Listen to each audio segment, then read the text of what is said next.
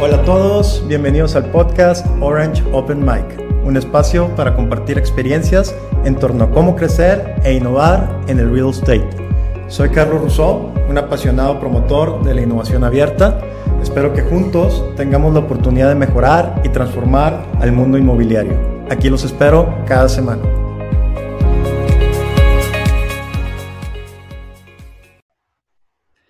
¿Qué tal? Buenas tardes. Yo soy Carlos Rousseau y en este podcast vamos a escuchar acerca de una clase de activo inmobiliario que está tomando mucha fuerza en nuestro país. Estoy seguro que seguirá esta tendencia por lo que estamos viviendo ahora en estos tiempos. El multifamily o departamentos en renta institucional viene de la mano de preferencias de los usuarios de hoy, ejecutivos, parejas jóvenes y otros que por un tema de mantener un estilo de vida flexible prefieren rentar en lugar de comprar una vivienda. Asimismo, vamos a comentar cómo el uso de las tecnologías recientes como Homey están cambiando las experiencias de los usuarios para los que rentan y administran espacios. Para esto, el día de hoy contamos con la presencia de Eusebio Gómez, socio de Homey y desarrollador, con amplia experiencia en el mercado de renta de espacios. Bienvenido, Eusebio, ¿cómo estás? Primero que nada, agradecerte por estar aquí, por compartirnos tu tiempo y bueno, pues para empezar, cuéntanos un poquito de ti, cómo fue que empezaste en el mundo del real estate y qué te llevó a participar en este sector. Hola Carlos, muchas gracias por la invitación, muchas gracias a Orange Investments por el espacio. Eh, encantado. Les platico un poco, yo empecé en el mundo de, de vivienda en renta en específico en el 2013 con la creación del primer fondo de capital privado eh, para inversión en, edificios de multifamily. Y posteriormente fundé una compañía en 2016 dedicada al desarrollo de vivienda en renta. Y ahora soy socio y formo parte de, de Homey, que es una plataforma de tecnología que ayuda a simplificar el proceso de arrendamiento de una vivienda.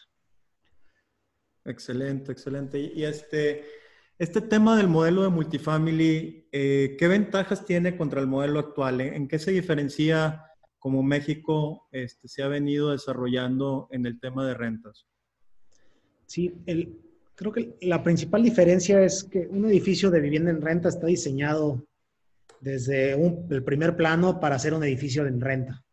Entonces, los espacios desde la administración del inmueble, cómo se cobra la renta, cómo se entra a los espacios de áreas comunes, todo está diseñado para las necesidades de, rentas, no de, un edificio de ventas tradicional. Te entiendo. Crea, una eficiencia este, muchísimo más alta en la operación de estos activos. Sí, me imagino que, tendrá algo que ver también con, temas de, de, hospitalidad, donde también la escala y el volumen te hace que, que los edificios sean más eficientes, etcétera. Eh, en México eh, no se ha desarrollado mucho este producto porque ¿cuál es el principal reto que, se topan los desarrolladores? ¿Será un tema de, financiamiento, permisos? ¿Con qué te has topado tú? Creo que son, varios los temas. El, más principal y más sonado actualmente es el financiamiento. Este, México, la banca privada este, no, ha, cogido muy de cerca el financiamiento a proyectos de desarrollo de vivienda en renta pero también existen otros retos como las legislaciones de los este, gobiernos locales, les cuesta trabajo entender el producto, están muy enfocados en el desarrollador de departamentos o de vivienda para vender. Y el otro es el costo de la tierra en México ha venido este, incrementando eh, de manera importante y cuesta trabajo competir por ubicaciones buenas con desarrolladores que tienen mayores rendimientos a corto plazo, como puede ser un desarrollo de un edificio de oficinas o de condominios. Correcto. Pues sabiendo el éxito que tiene este producto en Estados Unidos, esperemos que, estos factores se tomen muy en cuenta para, poder ampliar más el producto en, nuestro país. Este, además que se, se, dice por ahí que este producto es un producto defensivo ante las crisis. ¿Tú lo consideras así? Sí, totalmente. Creo que ahí, tenemos la experiencia de, lo que sucedió durante la, última crisis en la que hemos visto todo el ciclo, que es la del 2006, 2007 y 2008, en el cual los portafolios que mejor se comportaron en, el mundo fueron en específico estos portafolios que mencionas de multifamily o de departamentos en renta. Y el motivo es porque en un momento de crisis y de incertidumbre, una persona puede postergar su decisión de comprar una vivienda o de entrar a una obligación de largo plazo como una hipoteca, pero la necesidad de la vivienda permanece. La gente tiene que tener dónde vivir y la vivienda en rentas soluciona esta necesidad de, un, de dónde, tener dónde vivir en un plazo este, corto a mediano. Entonces es por eso que este producto. ¿Ves que con todo lo que estamos viviendo actualmente de la pandemia, crees que este producto cambia en algún, de alguna forma este, con todo lo que tiene que ver con la convivencia cercana, la generación de comunidades? ¿Crees que se vaya a reinventar este tipo de activos o, crees que vaya a seguir, permanezca igual? Creo que permanecerá. Creo que al mediano plazo este, el producto va a seguir siendo igual de atractivo en el corto plazo creo que tendrán una ventaja competitiva los proyectos que se hayan diseñado con áreas exteriores. En el, corto plazo el, área exterior se va a privilegiar este, en, este tipo de proyectos. Totalmente, como, como le está pasando a, los restaurantes con, las terrazas, ¿no?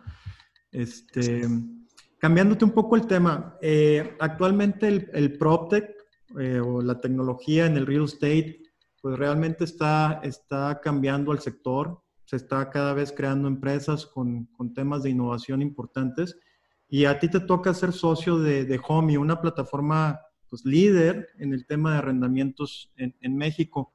¿Nos pudieras platicar un poco acerca de Homey, cómo, cómo nació y, y, la idea de, de, fundar una empresa de este tipo?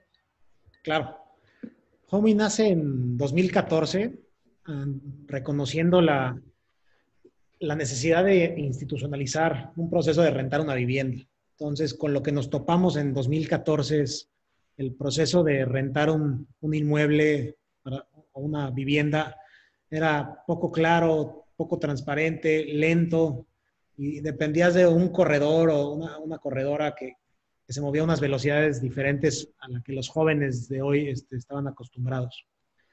Entonces, en específico, Homey a lo que se dedica es que le simplifica la vida al arrendador y al arrendatario, eficientiza el proceso de promover, publicar, rentar y administrar un departamento. Em, y como contexto, hemos crecido bastante durante estos cinco años.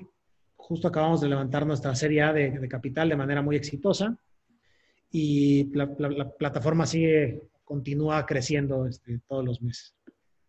Interesante y felicidades. Este, esto quiere decir que, que ya la gente eh, está acostumbrada a, hacer estos procesos online. ¿Crees que también haya afectado el hecho de que hoy hemos estado permaneciendo más en casa para, para este, aceptar este tipo de, de procesos? Definitivamente. Este, creo que, que ayuda varias cosas. Uno, también tenemos un poco más de tiempo en, la casa este, que nos hace valorar o, depreciar o cambian un poco nuestras necesidades de, espacio durante esta, esta pandemia. Y lo, hemos visto en, en, en Homey. Tenemos mucho más flujo en nuestro portal. Hemos tenido, se han duplicado casi los números de la gente que solicita información sobre, sobre inmuebles.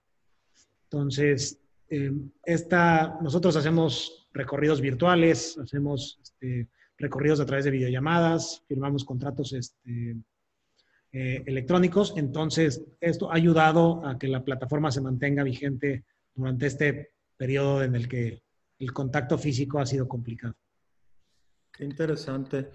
Entonces, este, en México, las regulaciones me imagino que ya apoyan a este tipo de plataformas sí, te diría, la apoyan, no la incentivan porque no, no recibimos, o es difícil recibir incentivos para este tipo de plataformas en México, como sucede en otros países este, eh, más desarrollados, pero yo creo que es, la respetan, la entienden, que es lo importante, y entienden el valor agregado que, que conlleva. Claro. Y una plataforma de este tipo que, como dices, está creciendo eh, ¿Nos podrías compartir algunos de estos métricos? ¿Cuántos este, usuarios tienen? ¿Cómo crecen estas plataformas? Claro. Hoy día tenemos alrededor de 2.500 departamentos o casas bajo administración. Es decir, que nosotros estamos cobrando la renta de esos departamentos, casas. La renta promedio de este portafolio es de entre 12 y 14 mil pesos. Y tenemos un crecimiento mensual de entre 10 y 15% de nuestra cartera. Excelente, muy buenos, muy buenos indicadores. Más o menos como cuánto tarda un departamento en colocarse en, la plataforma. depende mucho del, del, precio, como bien sabes, todo se renta o vende al precio correcto. Y nosotros tenemos una herramienta de pricing que usamos Data Science un algoritmo con inteligencia artificial que se va adaptando. Y si el, que publica su casa departamento le hace caso a nuestra herramienta, se puede rentar en tan poquito como 24 horas. Nuestra cartera en general se, tiene una rotación como de 28 días. Wow, pues son, son métricos bastante atractivos porque si lo analizamos, este, el rendimiento para, para, el que renta pues cambia totalmente a que si lo hace por otra, de otra manera. Este, viendo ahorita cómo está el, el, tema este, con la pandemia y, y, que no se ve muy claro eh, el año, este, hay gente que ve esto como, como un tiempo lleno de, de, oportunidades, como el caso de Amazon comprando una serie de negocios, cadenas de cine, JCPenney, etcétera eh, el tema de Grofhoff, que, que, se acaba de vender a Just Eat y, estuvo a punto de comprarlo Uber. Ha habido mucha consolidación en el, en, el sector y muchas veces cuando pasan estas crisis, pues saltan oportunidades. Eh, tú como emprendedor, eh, ¿qué estás viendo? ¿Cómo están viendo este futuro? ¿Lo ven como un mundo en donde existen oportunidades o un mundo en el que tenemos que estar muy cautelosos a todo lo que está pasando?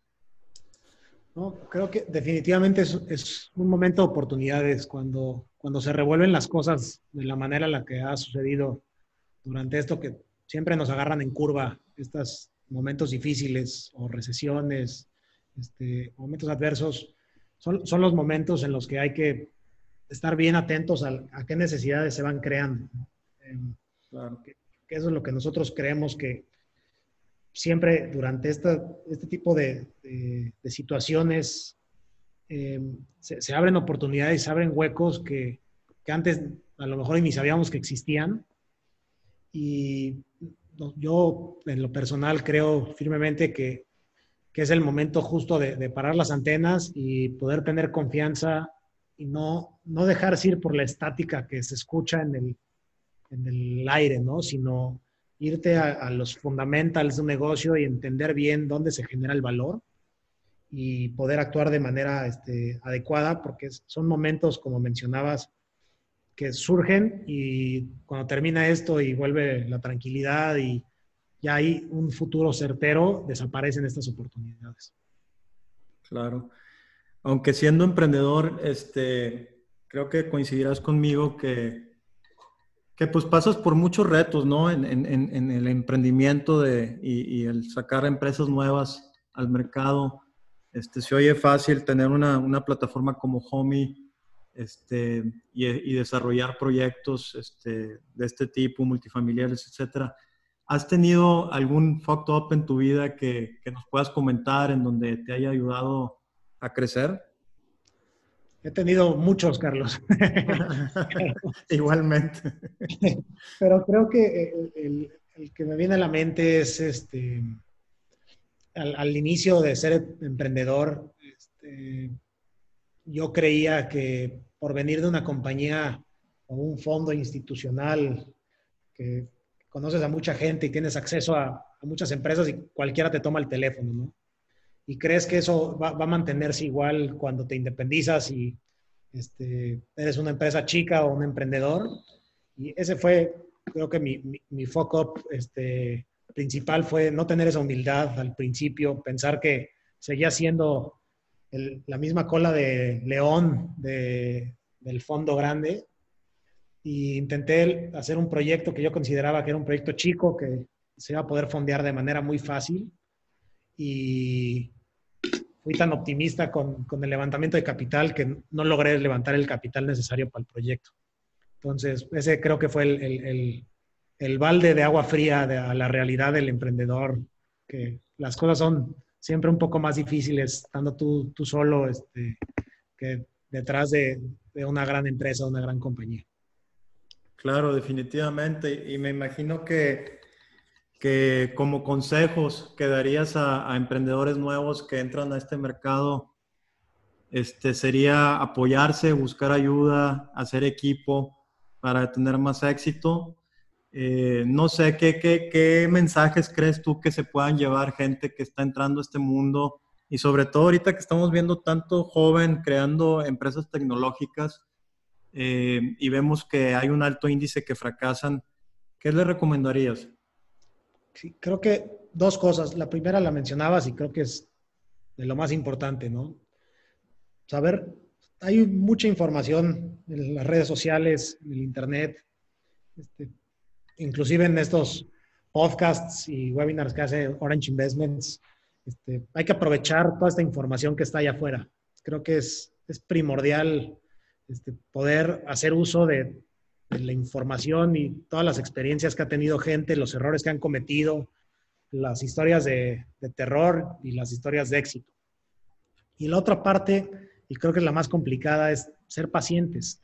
Hay que, las cosas buenas toman tiempo y mantener el pie sobre el acelerador y seguir innovando y haciendo cosas y proponiendo, pero también hay que tener este componente de paciencia en el que las cosas no suceden de la noche a la mañana, hay que ser muy perseverante y creer en, nuestras ideas para, para, poder llevarlas a cabo, ¿no? Porque como tú lo mencionabas, hoy en día hay mucha gente que está emprendiendo, creo que es algo muy positivo, eh, pero, pero hay, que, hay que continuar, hay que terminar el, el, el ciclo y dar el paso completo.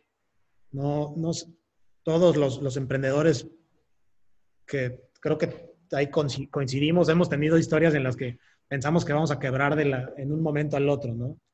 Y, y justo después de esos momentos de, que te da este, el, peor miedo que has sufrido en tu vida es cuando surgen las cosas buenas y cuando empiezan a, a marchar las cosas. Totalmente, yo creo que, yo creo que es un gran consejo el saber que, que hay que tener paciencia, hacer paso a paso, ir llevando las cosas ya que como todos sabemos, las, las buenas empresas pues no se hacen de, de, la noche a la mañana, sino con mucho esfuerzo y, y, dedicación. Este, pues se nos acaba el tiempo, te, te, te quisiéramos agradecer mucho, Eusebio, este, por haber compartido con, con, nosotros esta, esta charla. Este, y bueno, de seguro hay gente que, que quisiera saber más de ti, ¿dónde te podrían encontrar? No sé si nos puedes compartir este, tus datos. Encantado. Este, me pueden encontrar en mi correo electrónico, que es eusebio.homey.mx. Ahí estoy disponible. Por favor, mándenme un correo y haré lo, lo más, mis mejores esfuerzos para contestarlo rápido. Y, y creo que como, como, nota final, muchas gracias a, a ustedes, muchas gracias a ti, Carlos, y a Orange Investments por este espacio. Creo que son súper importantes para los emprendedores y, y, dejar la nota de que la vivienda en renta está en México para, llegó para quedarse, sigue creciendo mes con mes y cada vez es un, un asset class más atractivo. Totalmente concuerdo contigo, Eusebio. Este, de nuevo, muchísimas gracias y esperamos tenerte pronto nuevamente por aquí en este espacio con más historias que contarnos. Bueno, gracias a todos los que se conectaron. Nos vemos en el próximo podcast. Adiós.